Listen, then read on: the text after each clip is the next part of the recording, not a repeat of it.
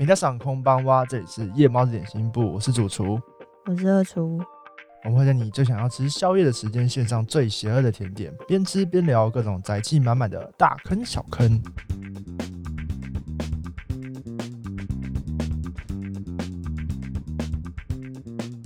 我们这次真的是做了一个很有趣的企划内容，算是我觉得这次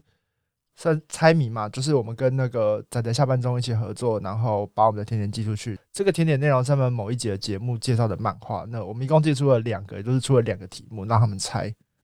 真的是让我压力超大的，我就会觉得，干我们平常脑洞对于其他人而言，真的懂吗？对我也是这样想，就是我想知道这件事情是有没有具备科学性的可逆的那个连接，就证实我们平常的那个脑洞或者那个创作联想到底是是不是合理的。那他们的节目在一月一号的时候已经上架，事实证明我们的脑洞不太合理，没有人猜到。他们有一度这么的接近，快要猜到了吧？吧，一度有提到，但都是在众多选项之后被删掉了，所以可能我觉得每个人会对一个作品去画到的重点都不太一样啦。对，可是我觉得。这个有趣的点在于，可能就是比如说，我现在随便出题给任何一个人都有五六部类似的影子的漫画可以选择。我觉得可能是因为这样啦，下次可能还是出个选择题吧，就是随蛋糕附赠 A、B、C、D 四个选项。哦，蛮合理的。然后四个选项又都很像，就最后还是选错。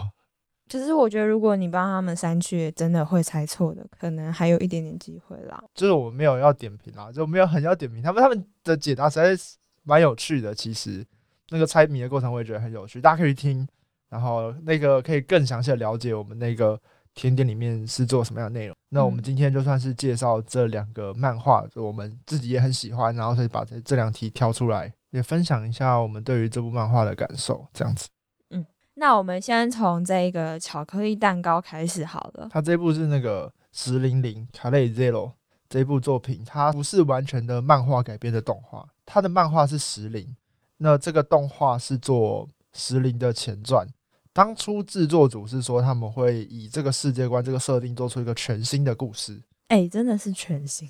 对，这这个动画很赞，就是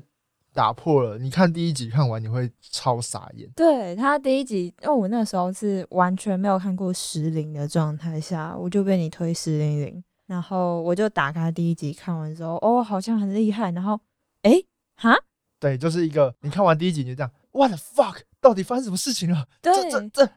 哎，我刚才看了什么？真的就有种，嗯，我刚以为是主角们的那一群全死了。哎，嗯，哎，好，对，应该全部看过了吧？如果没看过的话，你就不会中第一集的陷阱。刚才那句话，暴雷，这算雷吗？因为我觉得你放眼望去看后面，有一这个雷已经有点没那么重要。哦，对了，这部因为那边其实真的就不是。重点，但是他我觉得那个冲击性很强，因为他的第一集安排那些人全部都像是主角，他们的角色很棒，然后设计的很鲜明，然后互动之间的感觉很棒，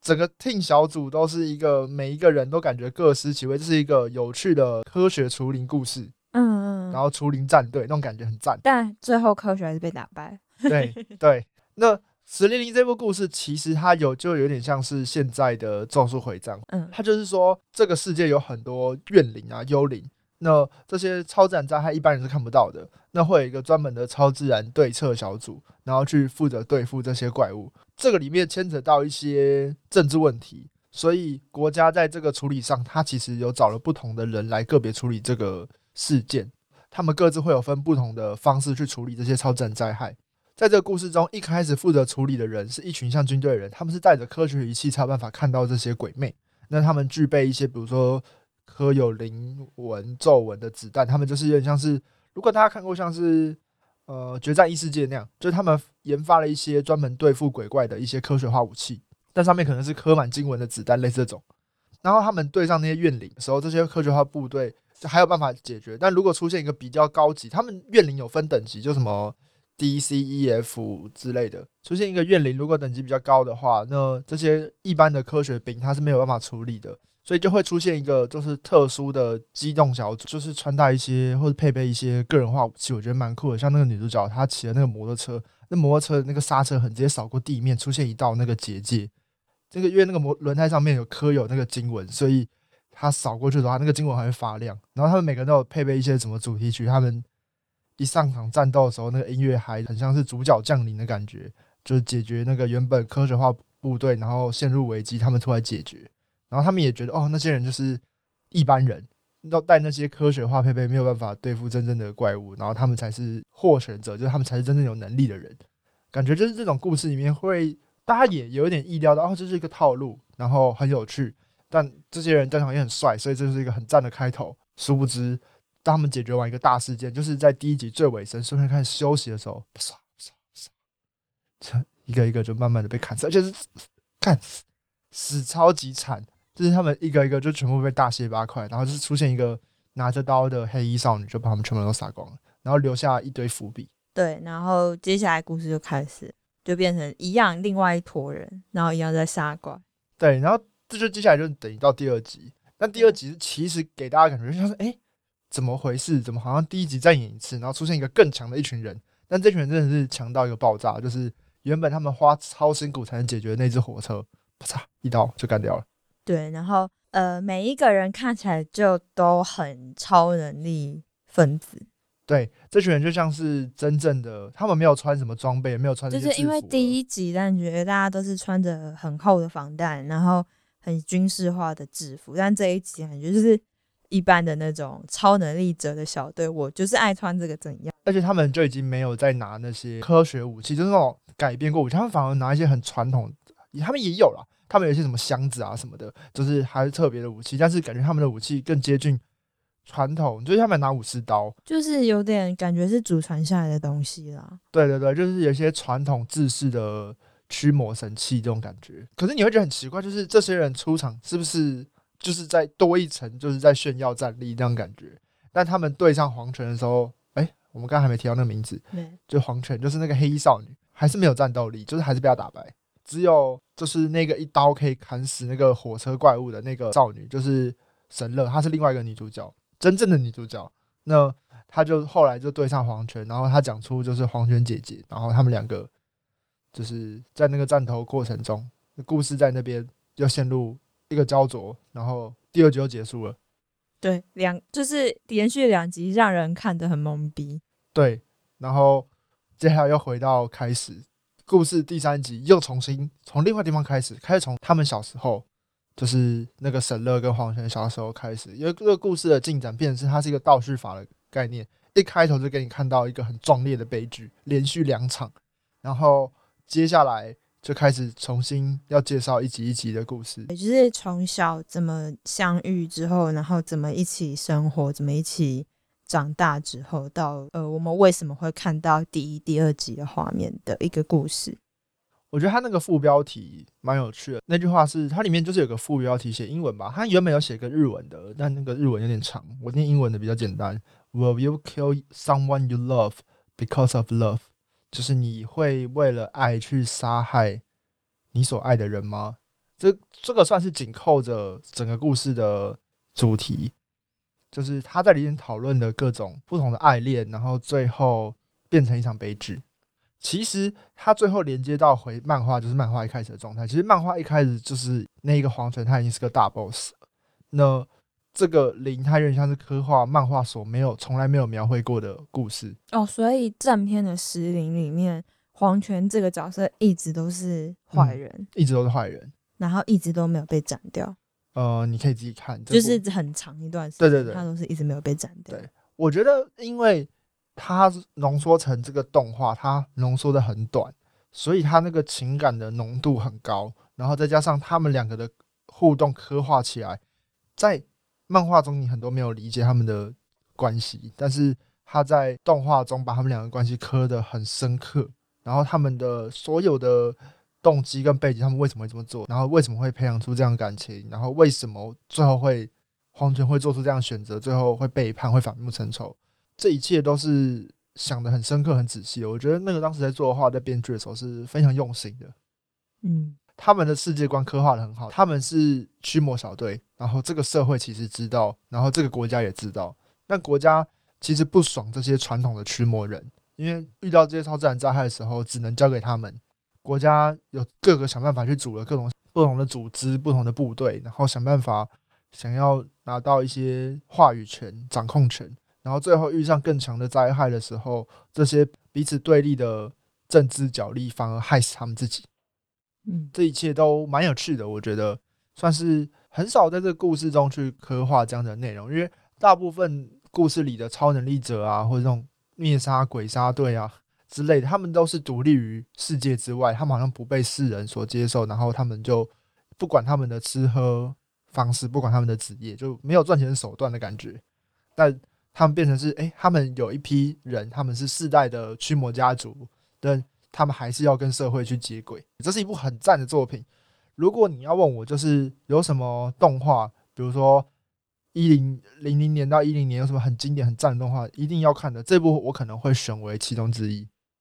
哦，真的哦、嗯，就它即使放到现在，你还是觉得这个一定要看。如果你喜欢看动画，然后你喜欢看漫画，然后如果你有什么漏追很赞的经典作品，我会推这一部。但前提就是你要能接受，就是胃会痛。胃会痛。因为这部作品就是看了，其实蛮难受，因为它就是个悲剧，注定是个悲剧。对啊，因为毕竟他要接的后面那个漫画，他的局势一开始就是那样，所以动画不可能有别的结局。对，所以它也是，其实前两集也是让你就是一开始就面对好那个，你知道这是悲剧，然后你知道这一切都是悲剧，你还要去尝那个他们铺陈之间那个姐妹关系，或是稍微有一点点百合情的那个感受的感觉，然后你去享受那个甜蜜，但你又知道那是悲剧，那个一切就是一种胃痛的感受。嗯，那第二部作品呢，我这边推荐第二部作品比较接近，算是我选的，因为石英林当初虽然是我推跟二厨，但他也很爱这部作品。那这部作品是他还没看过，然后我们决定做这个主题，挑这个当题目之后，我推跟给二厨来看这部漫画，那就是《汗水与照相》这部漫画。那这部漫画这次我做的甜点是一个算是马芬蛋糕，或是我我自己不是把它做成马芬蛋糕，但吃起来这类东西其实都蛮像，就是我是做费南雪的一个食谱，那我有把它稍稍微做蓬松一点，那里面是一个柑橘口味啊，然后有做了一些玫瑰利口酒，把那个香水的味道做出来之后，里面再包一个蓝起司的内馅，去混杂出那种汗水交织花香。其实蓝起司这个东西，最后它存在于这个味道里，我觉得是和谐的。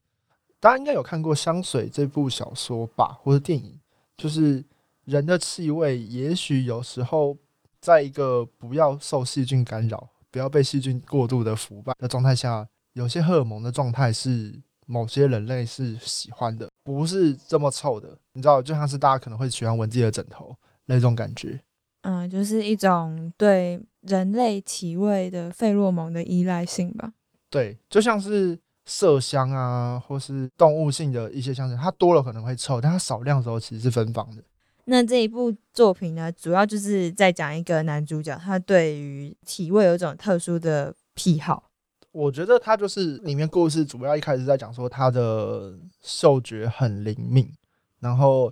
他突然有一天就是在那个女主角经过的时候，他闻到她身上的味道太好闻了，然后对于他接下来要创作的香水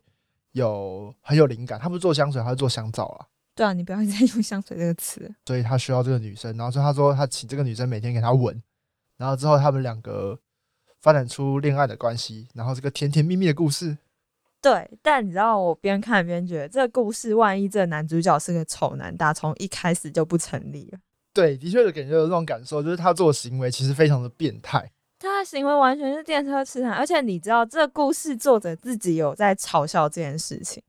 因为他好像第一话还是第二话后面有在故事里面的路人有在讨论说，哦，最近电车痴汉们就是有进化，他们很少直接伸手摸，他们最近的新招是用闻的。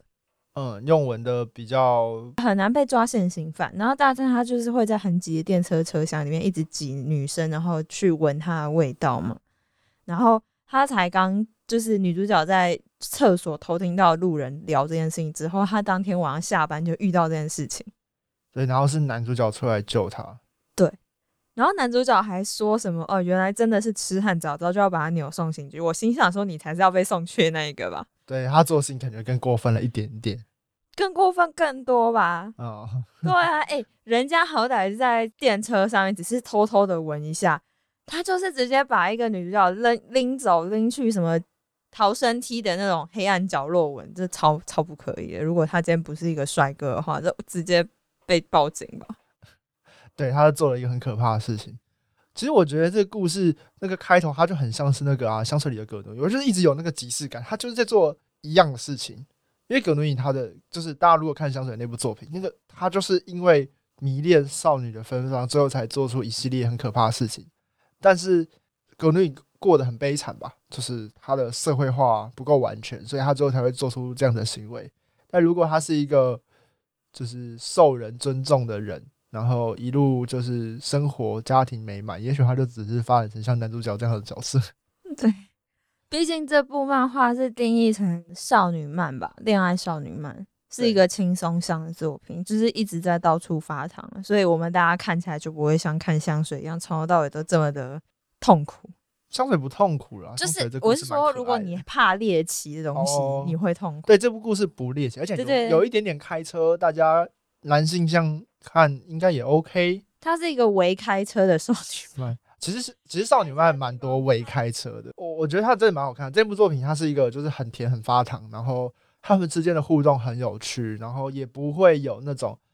憋死你啊、急死你的那种剧情，就是他们的进展都很顺畅，就是他们会遇到问题，会遇到困难，会遇到别扭，但是他们会解决。我要说一件事，就是我一开始看这一部的标题名称的时候，我就觉得这部是一个怪作品。但我后来发现看看一看，除了故事剧情不错以外，他的作画其实蛮好的。他作画蛮，而且很细腻。他那些刻画就是，比如说在机场啊，然后那些行为走路啊，然后经过的地方，那个分镜的转瞬都很细节。对对，他的分镜也做的不错。我想说，哎、一个少女漫做这样，其实还不错。他有一点点没有这么少女漫吧？如果少女漫的话，不会有那个封面吧？那个封面看起来涩涩的。对对对，也是也是也是。对，他是我觉得他就是男女通吃的一部作品啊。你偶尔想要增加一点点，呃，我不知道要增加一点什么，就是爱情，想要体验爱情的感受。应该说，就是如果你最近过得很苦逼的话，可以看一下这一部，因为这一部就是吃吃狗粮。对吃狗粮，然后又不会很焦躁，从头到尾就是看开心，看着真的会很开心的那种作品。我其实没有这么，就是没有这么常看恋爱类型的故事，但就是这部它算是我看过恋爱故事类型里面没有什么让人觉得很烦躁的地方，因为很多恋爱故事你会等，你会你会受不了，就是男女之间就是那种暧昧又对就被急死的感觉很烦。可是那种剧情就是不得不，因为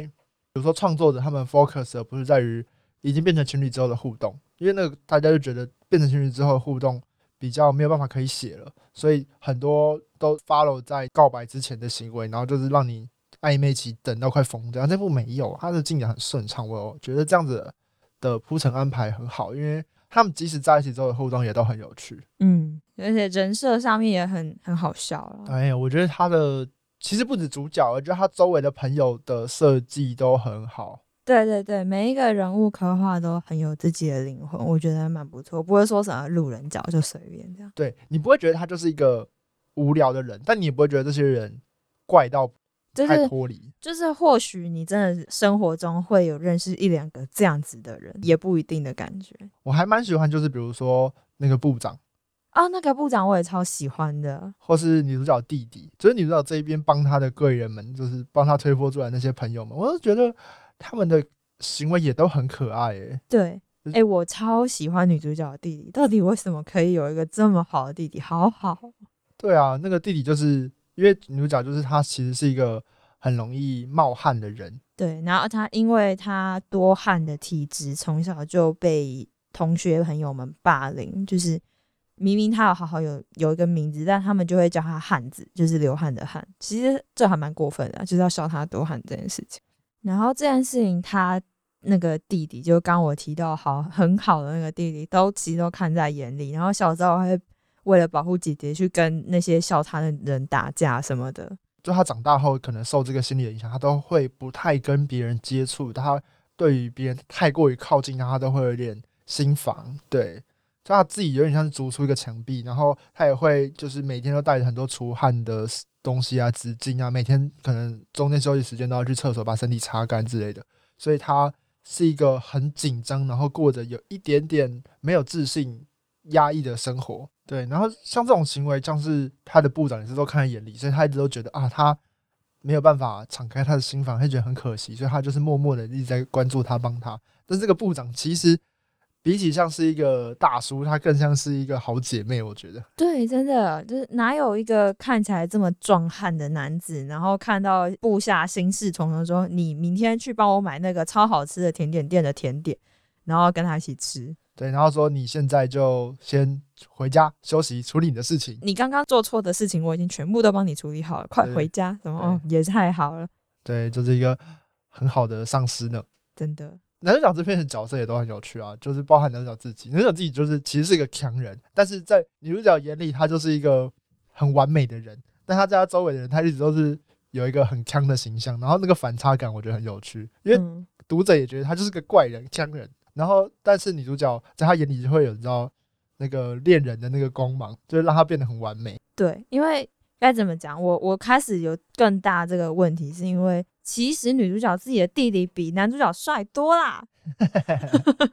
但是男主角他在女主角面前的确也是展露出很多很好的一面、温柔的一面。他们两个的行为处事都还是在一个让大家都觉得很温暖的状态，一直到最新的一个故事，包含他里面可能一个超不重要的朋友，后来男主角遇到问题，在他在小酒馆喝酒那一段，我想说哇。他随口一个配角，然后讲出来的话，然后表现出来的反应，一些细微的表情，就让人说哇，为一个小角色讲出来的小小的话，就为他感到悲伤，为他感到心疼，为这个角色感到心疼，就觉得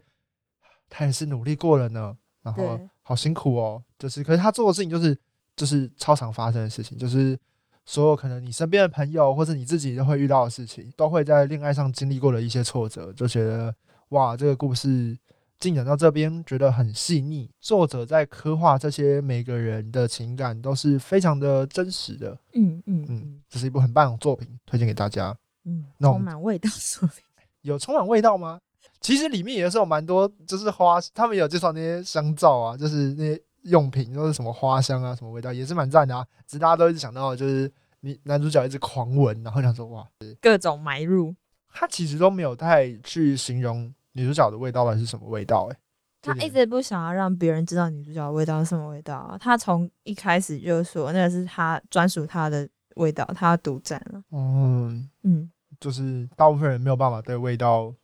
做一个单独形，容啦，人的体味其实很难用一个形容词形容出来。嗯，而味道形容词本来就很少，因为味道大部分的形容词都是介于，就是柠檬的味道，但没有你没有办法讲很多味道本身，像酸的味道其实是味觉来的，嗯，对，有味道本身形容词，那大家可以看香水，然后再搭配这本书，哎、哎、这这个配法太太奇妙了，太太 太猎奇了一点。对，会让你的这很有趣啊，就是因为我刚好自己也是一个就是嗅觉，我觉得算是灵敏的人，对，然后我是一个嗅觉严重迟缓的人。所以如果你嗅觉很灵敏，你看完这个你会很有感觉，就是哦那个那个那些反应我懂。然后如果你是一个很不灵敏的人，那你就可以借由这部作品去做想象，就是有拓展到你原本无法想象的世界，没有没有没有，我看的是满满的困惑啊。好吧？我原本想要这种方式推广给大家看，就就你帮我收这个我又笑死。真的啊，我就是一个什么叫做你走过去闻到这个人的体味好香，这到底是 什么鬼？哎、我会耶，就是如果在车站，然后谁的香水很香，我就会转香水闻得到，香水闻得到，但是我是体味，哦，体味就是有一点点我没有办法，因为现实世界体味就不，除非是臭的，不然其实很不明显啊。对啊，所以我想说，你怎么有办法经过一个多汗的人，然后觉得这人体味很香？那到底是什么感受？我没有办法理解，因为我闻得到的体味应该就是那种，通常都是刚打完球的男生会有很重的体味，那种时候才闻到，但那个时候都不是好对闻的味道。我就觉得体味这个东西，它通常是不好闻的比较明显，但好闻的通常是很不明显。对啊，所以嗯，走过去之后，我不会再讨论体味了。好 啊，那好，呃，我们故事介绍到这边，那一共是我们今天推荐两部作品。那我自己很喜欢这两部作品，那这集也有跟仔仔加潘中合作的地方，他们大家一定要去听哦。他们的猜的过程实在是一个很有趣的吃播活动，大家可以去听。那我们今天就介绍到这边，欢迎到我们夜猫子粉丝，欢迎到我们夜猫子点心部的 Facebook、IG 扑浪跟我们留言，跟我们讨论你喜欢的作品，还有这部作品你的感想。